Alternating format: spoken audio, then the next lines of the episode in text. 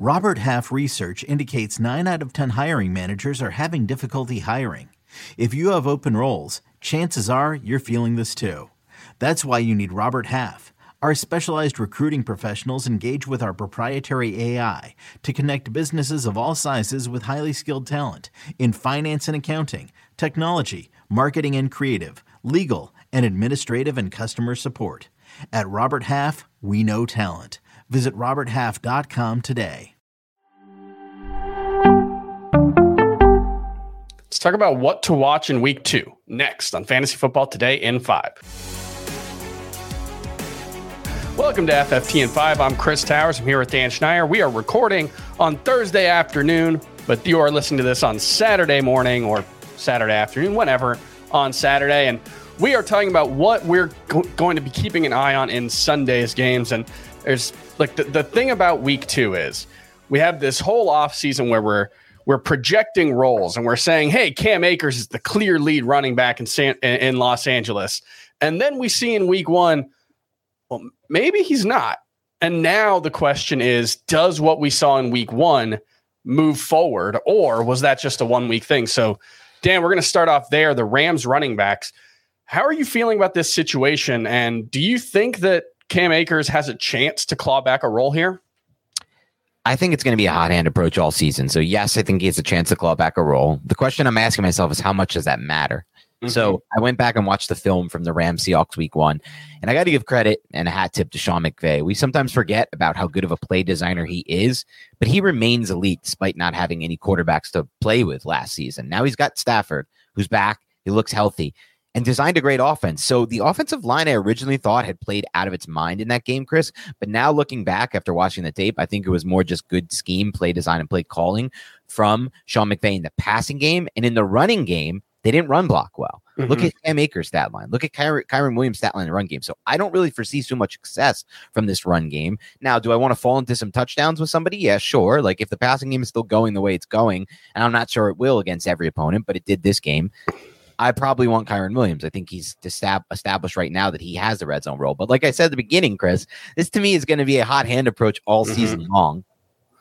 Do you think there's ever going to be a hot hand in the Chiefs wide receiver group? Because that's what we saw in week one was kind of nobody looked all that good. Rashee Rice looked pretty good in his debut. Kadarius Toney had a disastrous game. Skyy Moore was out there running wind sprints. That's one that I want to keep an eye on. But here's the question: Does it? Do you think it really matters in the Chiefs wide receiver group, or, or do any of those guys have a chance? Going into the year, my answer was no, which is why I didn't really draft any of these players mm-hmm. because I thought it would look a lot like how it did. But after week one, I have changed my opinion a little bit, Chris, and it's Rashee Rice. Mm-hmm. I thought Rashee Rice moved a little differently than every receiver on that field. I thought he was better after the catch than every receiver on that field. And Last season, what did we see? Skyy Moore unable to make any impact mm-hmm. all year long. Rashee Rice making an impact week one in an Andy Reid offense. That alone to me tells me that he needs to be on my radar. I scooped him in a lot of leagues this week, Chris, because everybody was so gung ho on getting, and I understand why, Puka Nacua and all the top waiver adds. Mm-hmm. It felt like I got a little lucky because after Thursday, I thought I wasn't going to get Rice cheap. I ended up getting cheap, not a lot of my budget in every in a majority of my leagues, and it's a long term bet more than anything for sure because he still is not playing a lot of snaps. We want him to be on the field more, mm-hmm. but if anyone's going to do it for me, it is Rashee Rice. Uh, here's another one. Uh, let, let, what do you think? Is there any hope for the Falcons passing game? That, that's that's one that we had some hope because they did throw a little more with Desmond Ridder in the last four games of the season. He averaged around 28 pass attempts per game, which would have been one of the five lowest marks in the NFL. But would have been closer to median than where they were. And then this week they drop back to pass 22 times. Nine of their 18 passes go to running backs. I'm real worried about Drake London. I, I'm not starting him this week. What do you think? He's benched this week for me for sure. I'm not cutting him. I've seen some people cut him. That's crazy to me. Yeah, that's an overreaction. He's too talented for that. I'm gonna I'm gonna do the same thing I did with Kyle Pitts if this happens next again this year, where He's just going to be on my roster. It's easier to bench Drake London, but yeah, sorry, I, I interrupted you. No, you're good. And because I understand that feeling. We we all feel that way if we drafted Kyle Pitts. I, I was off Pitts this year. I couldn't take mm-hmm. it anymore, and I I'm happy after week one seeing what went down there. Um, but he he, he actually had a better game than London, but yeah. that will flip at times. I don't think this will happen every week. I think the problem is all six division games are going to look like this. Tampa, all those games, the other Carolina game, and both the Saints games. Those are just not good game script games. Like Atlanta can stay in those games. It can stay in those games 17 to 14 type. You need you need a situation where Atlanta's facing a team that can score points on mm-hmm. Atlanta. And so any game where you're facing a good offense, and we'll start to see which offenses those are and aren't as the season goes on.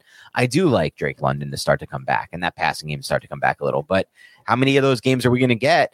I don't know because Atlanta was my prediction to win this division because I thought their style of play you can sometimes grind your way to nine or 10 wins with that style. Very run heavy, keep the ball on the ground, don't turn the ball over. You have playmakers in the run game, good run blocking, defense that's better than expected with Jessie Bates is a massive addition, biggest uh, offseason addition there was. So, how many games will we get where Atlanta falls behind early? Yeah. I don't know, and that's that's the problem I have. I, I, hope we see it this week. I thought the Packers' offense looked good. They they did a good job of scheming up easy throws for Jordan Love, getting guys in space. Very good job. Obviously.